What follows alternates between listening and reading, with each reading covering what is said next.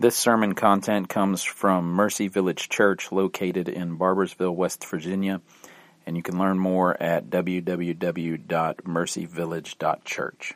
Good morning. Well, for the, my training, it's really good to be like in this cage box like an animal and holding a microphone. But um, we're doing a lot of praying. I'm going to pray again just so I can get comfortable and get ready to go. And so I'm going to close my eyes and you guys just follow along.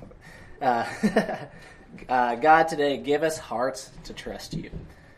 Help us to believe when we doubt. Give us a drive to keep persevering when all seems lost and blurry. Give us wisdom that is not our own to manage this world. Most importantly, thank you for giving us our, your Son who paid for all our sins and allows us to be in right standing with you. Speak through me today and help us put our trust in your wisdom above our own because you are the only true source of joy in life. Amen.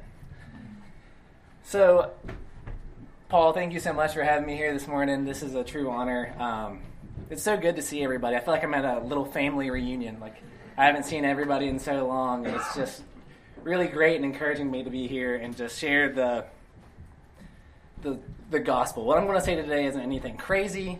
Isn't anything you've never heard. It's just going to be a reminder of what Paul preaches to you every single week. But I'm going to take a wild guess here. Like I said, I know a lot of you, so that, that's not a guess for some of it. But I'm going to say that if not 100% of everyone here, that at least 80% of you went to church some growing up. Maybe you didn't go every Sunday, but you went some. That's how I was. I didn't grow up in church. I went to church on Easter and maybe Christmas Eve, but that was about it. But even if you didn't go at all, I'm sure that you knew you guys knew a lot of the Bible stories that we knew growing up. I'm sure you heard of Jonah, who uh, was running away from God and got eaten by a giant fish. I'm sure you heard about Moses, you know, slamming down his rod and splitting the Red Sea. I'm sure that you heard of Jesus' miracles of walking on the water, turning water to wine, giving blind people sight, and one that I thought was funny that I'm just going to throw in here was that, you know, casting demons into pigs that they would go run and jump in the water and drown. Um, but the text that we're going to study today, which is 1 Corinthians 1 18 through 25, points out one thing very clearly. What we believe as Christians is outlandish and confusing. Thomas Jefferson said, I do not find in Christianity one redeeming feature. It's founded on fables and mythology. In other words, it's a belief system that is merely a bunch of old stories that has been inter- interpreted a certain way in order to help understand our existence. But have you guys actually taken a step back and thought about the things that we believe as Christians, that we say every day that are true? We believe that God spoke to people in things through things like clouds, sticks, and donkeys. If your pastor Paul Bokel called me tomorrow and said, Logan, I was talking to my donkey, and he said that you need to straighten up your life and act different. I'm saying, well, your donkey's probably right, but, but, um, you probably need to like get mental help of some sort, or you need to stop smoking what you're smoking if you're not going to share it with me. And so, we also believe in invisible creatures like angels and demons that interact with us but we can't see them or hear them or feel them typically, but they influence our decisions and our actions. We believe in one God, but that one God is three gods, but he's also just one God. You've got God the Father, who is, you know, the big one in the sky. Then you've got Jesus the Son, and then you've got the Holy Spirit.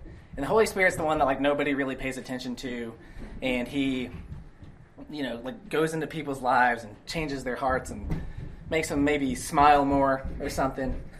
But and in my opinion, and, and the opinion of the people in the text that we're going to be talking about today, one of the strangest things that we believe is that we believe that God, not God the Father, but God the Son, Jesus Christ, came to earth, let people beat him up, and then Jesus, the Son of God, was there, who was there when the whole world was created, died. It's pretty outlandish, don't you think? That The God of the universe is dead. He was a victim of cap- capital punishment, murdered by the hands of the ones he came to save. And not only did the people on earth kill him, but God the Father, his perfectly loving dad, allowed him to die, sent him to die even so. He was mocked, spit on, stripped naked, had a crown of thorns beaten into his head, nails driven into his hands, and then he died. If you're like me and these things confuse you, make you doubt, or even scare you, let me be the first one to assure you you're not alone. It's very hard to believe something that's not you can't physically touch, you can't it's not tangible. You can't see it. You can't feel it. You don't even experience it a lot of the times. But let me assure you of this that in the case of the cross, the fact that it is hard to understand and is confusing at times is God's purpose. He create, purposely created it to be confusing, purposely created it to be hard to understand because it's much bigger and greater plan that we as humans could ever come up with on our own. God's plan of salvation through his son dying on the cross was the greatest and most important plan that ever took place.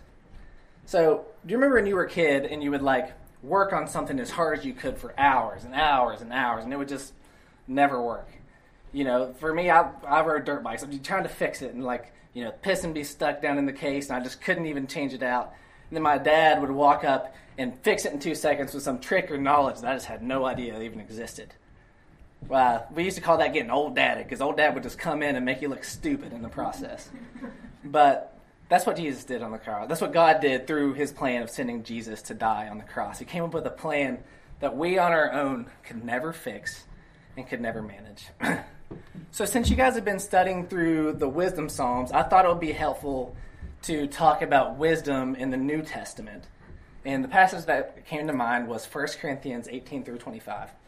So hold on tight because I'm going to read this whole text. It's a handful of verses here. So, for the word of, cro- of the cross is folly to those who are perishing, but to those of us who are being saved, it is the power of God.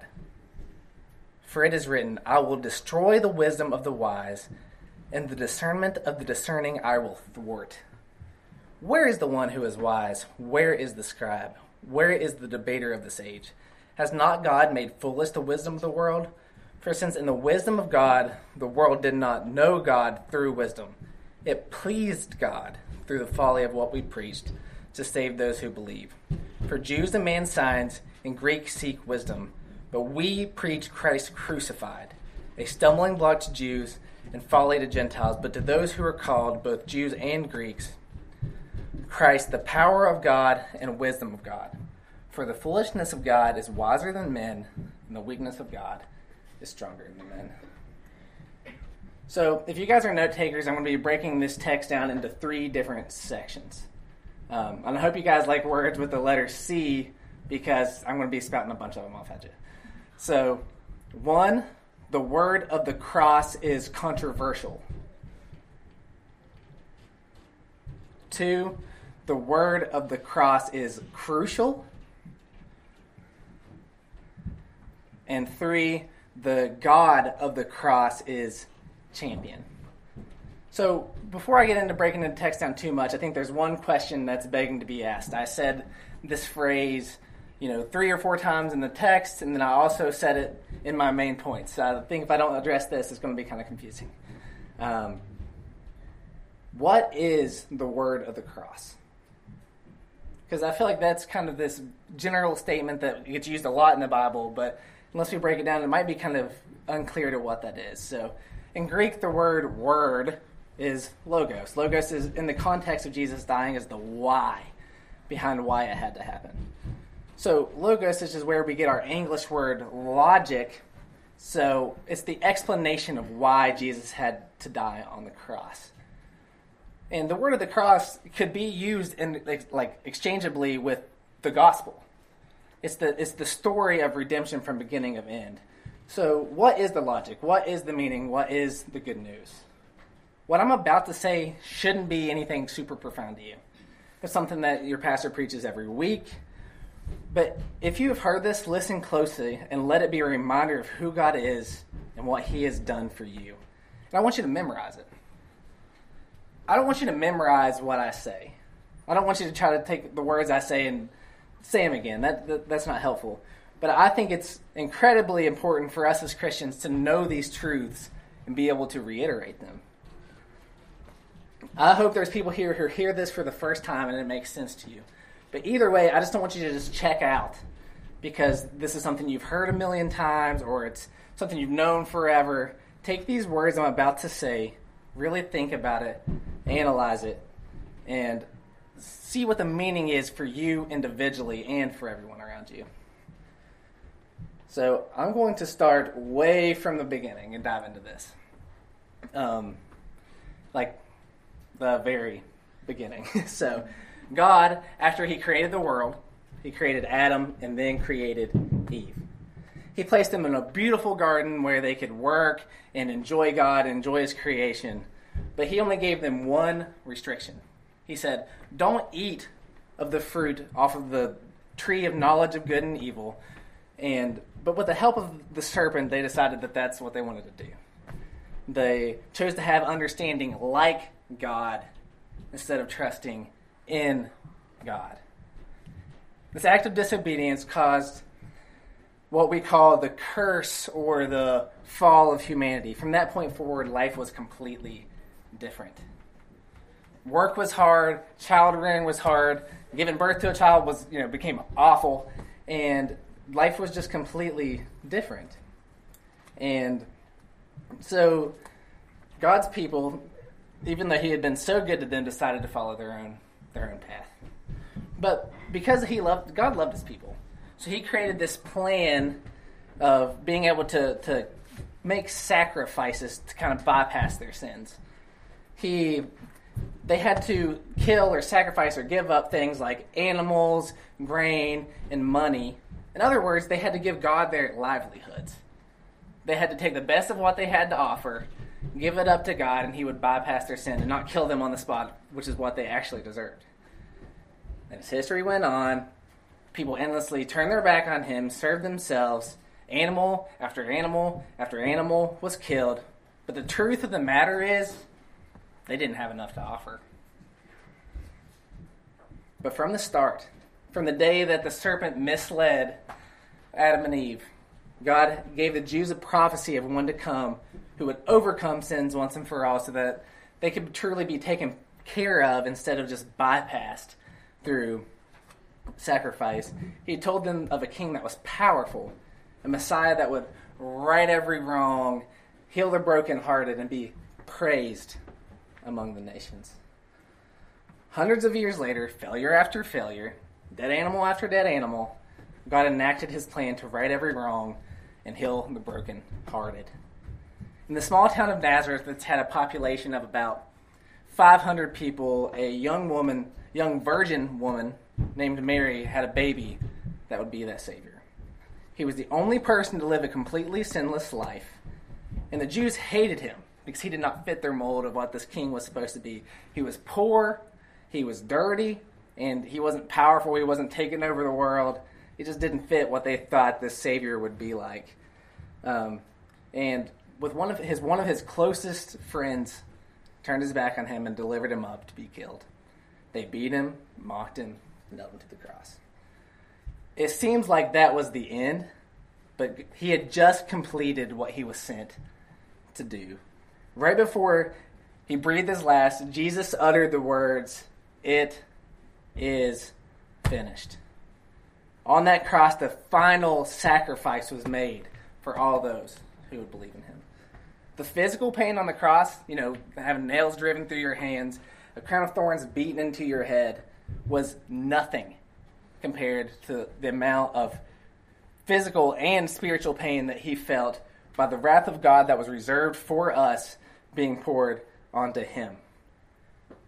Three days later, Jesus rode, rose from the dead, proving that he was exactly who he said he was. Christ's death on the cross gave every human the ability to know and be with him for eternity.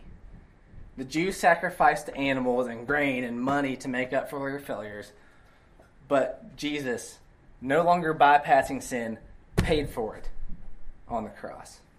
In our own action, we will always come short of God's glory, but when Jesus died, he became the substitution for our sin.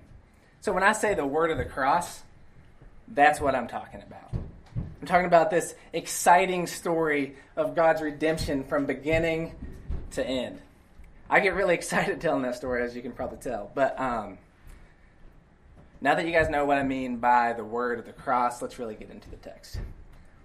So, like I said earlier, the first thing made very clear is that the word of the cross is controversial.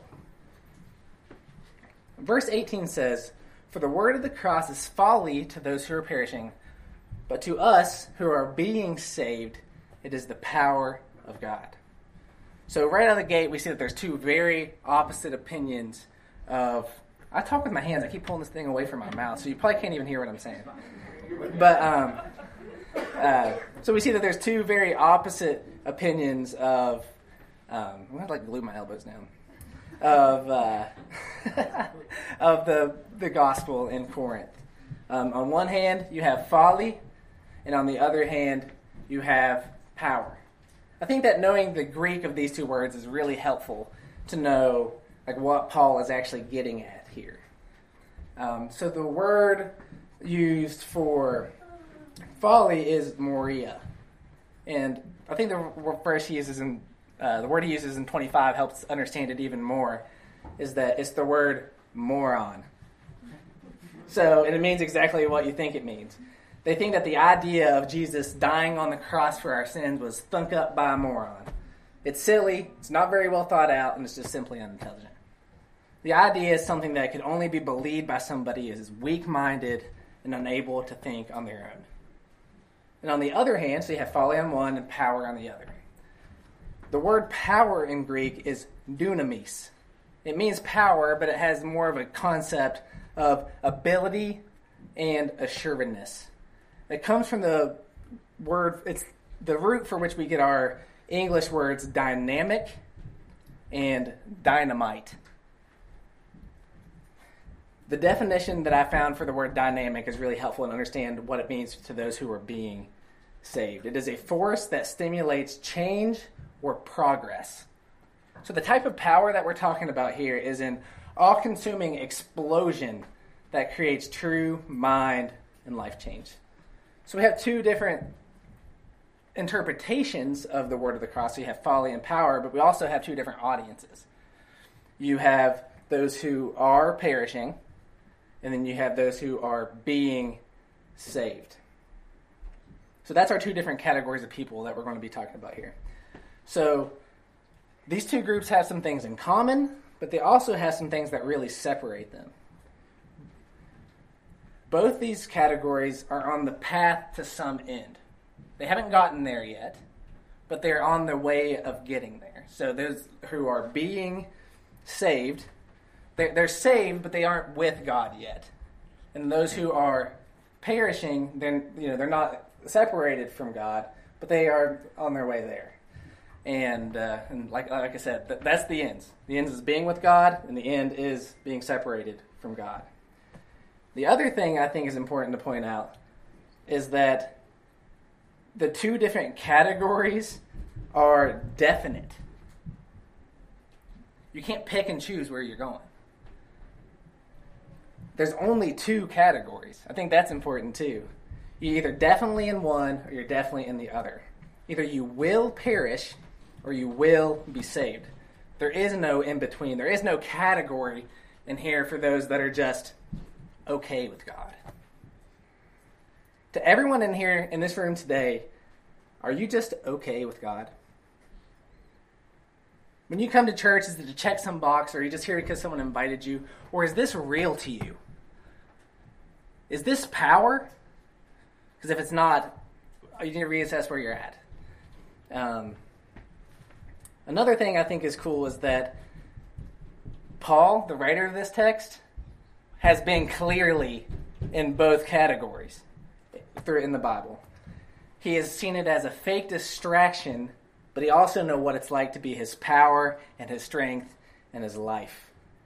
Paul, before becoming a Christian, was described as breathing murder against the disciples of the Lord. He thought that they were a bunch of morons who were spitting in the face of his God with their beliefs. But while he was traveling to imprison or probably even kill Christians, Jesus came to him. He blinds him, knocks him to the ground, humbles his heart, and shows him his grace. If, even if you guys may not remember, like my, my wife, she grew up in church. She knew all the Bible stories. She doesn't have an exact moment that she remembers being saved. But for the, the fact of us realizing what the gospel is, we need to realize that we were both in those categories. We were all, all of us were perishing at one moment. But God saved our hearts and put us on the path of being saved. We can't choose it. We can't be walking this direction and say, oh, this is bad, turn. No, our hearts are too sinful for that. So Jesus changes our hearts, and it's the only way that we can change. And that brings me to my second point, which is the word of the cross is crucial. Verses 21 through 24 say, For since in the wisdom of God the world did not know him through wisdom, it pleased God through the folly of what we preach to save those who believe. For Jews the man sides, and Greeks seek wisdom, but we preach Christ crucified, a stumbling block to Jews and folly to Gentiles, but to those who are called, both Jews and Greeks, Christ the power of God and wisdom of God. So I see that the cross is crucial in two important ways in this passage. One, it's crucial for God to shame the wisdom of the world through a plan that only He can fulfill. And two, it's crucial in the sense that without it, there is no other way to salvation. It's the only way, like I said a minute ago. The passage says it pleased God through the folly of what we preach to save those who believe. In other words, He did it on purpose. God purposely made a plan that was confusing. He purposely made it different than human rationalization and wit. God created this world so that He could be glorified and he could give joy to those who were on it. And because of that truth, God created a plan that only he could fulfill. Our plan of salvation would be weak and simple. Why? Because we as humans are weak and simple. Charles Spurgeon, who I bet you guys, most of you guys know who that is, but if not, he was an English preacher in the 1800s and is considered to be the prince of preachers. He said, The word of the cross is not offspring to reason, but gift of revelation. Jesus must overcome our hardened hearts to understand his gospel. No amount of reasoning will bring you to salvation. Only God has the power to save us. Nothing in our own action and intellect will ever be enough. So it's crucial to believe it forward because God needs to shame the wisdom of the world, but also it's crucial because apart from the work of the cross, we will be eternally separated from God. There is no other way. Being a good person won't save you. Following the rules won't save you. Giving to charity won't save you. Only Jesus paying for your sins and you believing that will save you. Everything else is just a waste of time unless you're in Christ.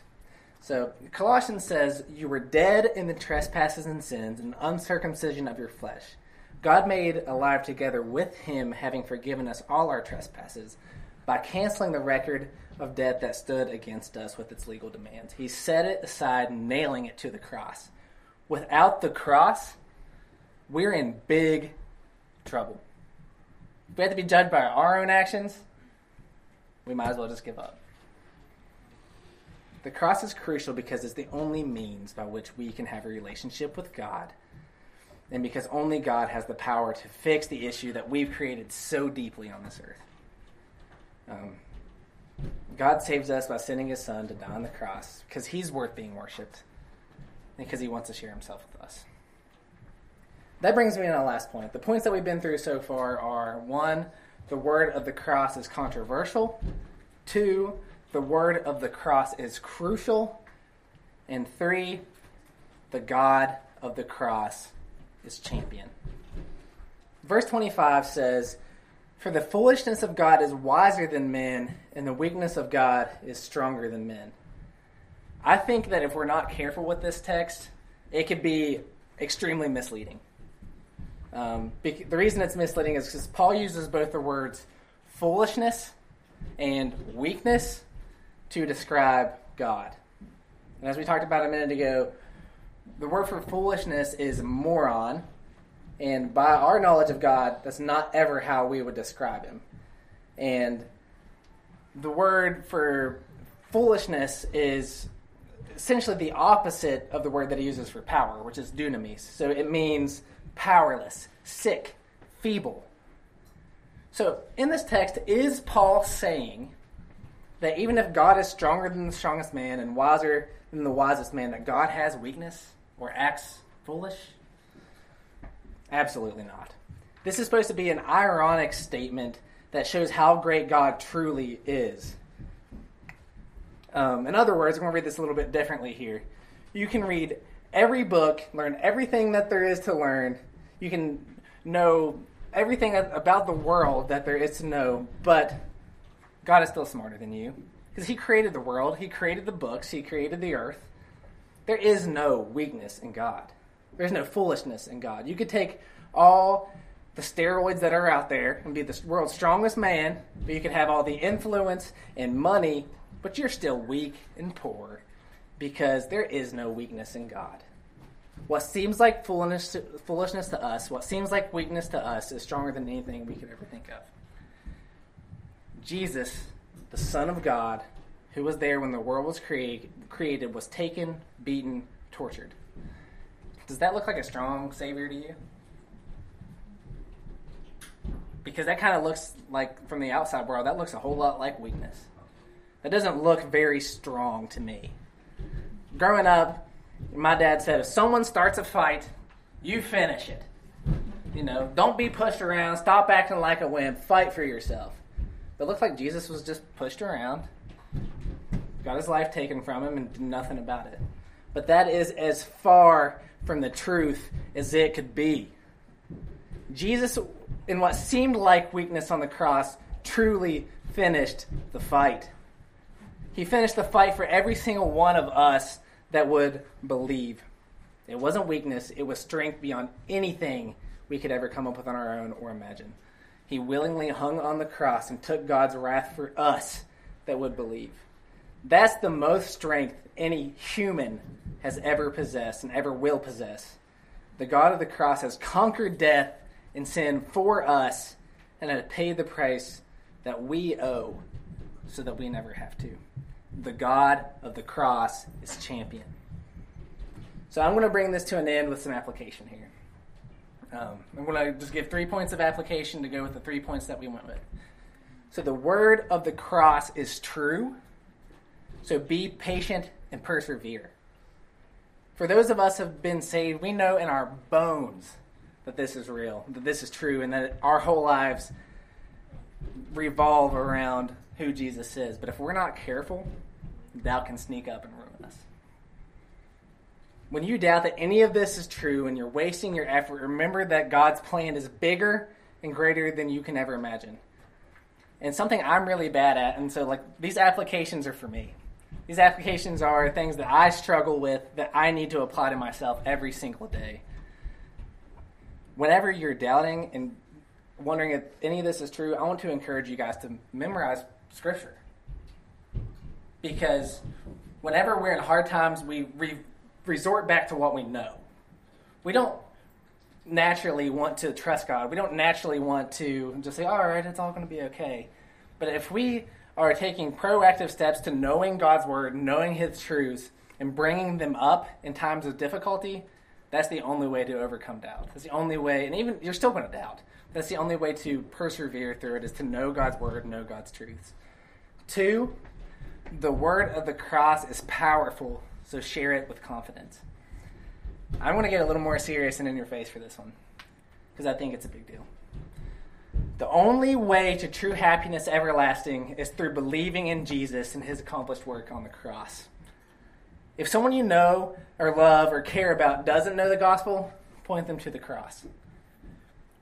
It's very easy in this world that we live in to uh, conversations about God to be more about abortion more about gay marriage.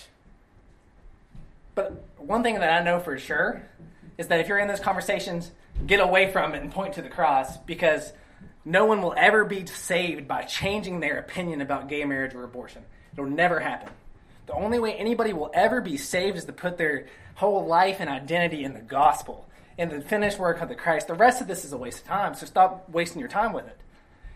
It's obviously incredibly important for us who are Christians to talk about those things, to understand God deeper, and to be obedient to God's word. But for those who don't know Christ, it's a waste of time. They'll never come to believe the things we believe unless they know what Jesus has done for them on the cross because they'll never receive the Holy Spirit and have real life change unless they believe what happened on the cross. All right, now that I'm done yelling at you, I'll give you the third point. So, the God of the cross is qualified, so trust in His wisdom. And like I said, I put this application in for me because I'm a I'm a planner. I like for things to go my way. I don't like for anything to go any differently than how I've planned it, and then when it does, I go into a complete frenzy. I have no idea how to react. I just start like fixing stuff, even if it's not supposed to be fixed or broken. I just freak out. But the truth is, is that I'm not qualified to be making my own decisions. I can barely wake up in the morning, go to work, go to the gym, love my wife well, read my Bible. I struggle to do struggle to do those things. So who in the world am I to try to plan and predict my own life. It was helpful for me to think about it like this. I'm a construction guy, so hopefully this is helpful for you too. If you're going to build a high rise building and you've got five elevators, 17 bathrooms, a penthouse apartment with marble walls, the whole deal, are you going to hire a laborer who has never even been on a job from beginning to end? Just so you know, that's us as humans. Even if you're alive, you've never been, you've never seen the whole building constructed. You don't know anything of what it's like from beginning to end, and if you're going to impart wisdom, you really don't know what you're talking about. Or are you're going to trust the, the general contractor who has built millions of these things. They've never fallen, they've never shifted, they've never even had a settling crack across one of the doors. That's who you should trust. Whenever things aren't going your way, before you try to fix them, drop to your knees and ask God for wisdom. James 1 5 says, If any of you lacks wisdom, let him ask God who gives generous, generously without reproach, and it will be given to him. Wisdom does not come from age or experience in this life, it only comes from God. It doesn't matter if you're 70 or 15, the only true, long lasting wisdom that you're going to get will be from God. He came up with a plan of salvation for us that is far greater than anything that we could ever come up with on our own. But God, being rich in mercy, because of the deep love with which He loved us, even when we were dead in our trespasses and sins, made us alive together with Christ. By grace, you have been saved. So let me send you guys out with these words from John Piper Life is wasted if you do not grasp the glory of the cross. Cherish it for what it truly is. Cleave to it as the highest price of every pleasure and the deepest comfort in every pain. What was once foolishness to us, a crucified God, must become our wisdom, our power, and our only boast in this world. All right, I want to pray for us. God, thank you so much for this group of people that are excited about your gospel that are excited to be starting this new work in Barboursville and loving their families. God, let them know your word and your work. and even when it's hard to believe and you don't know if it's true, God, comfort them through your word. Give them a supernatural ability to bring up scripture and remember it and love it.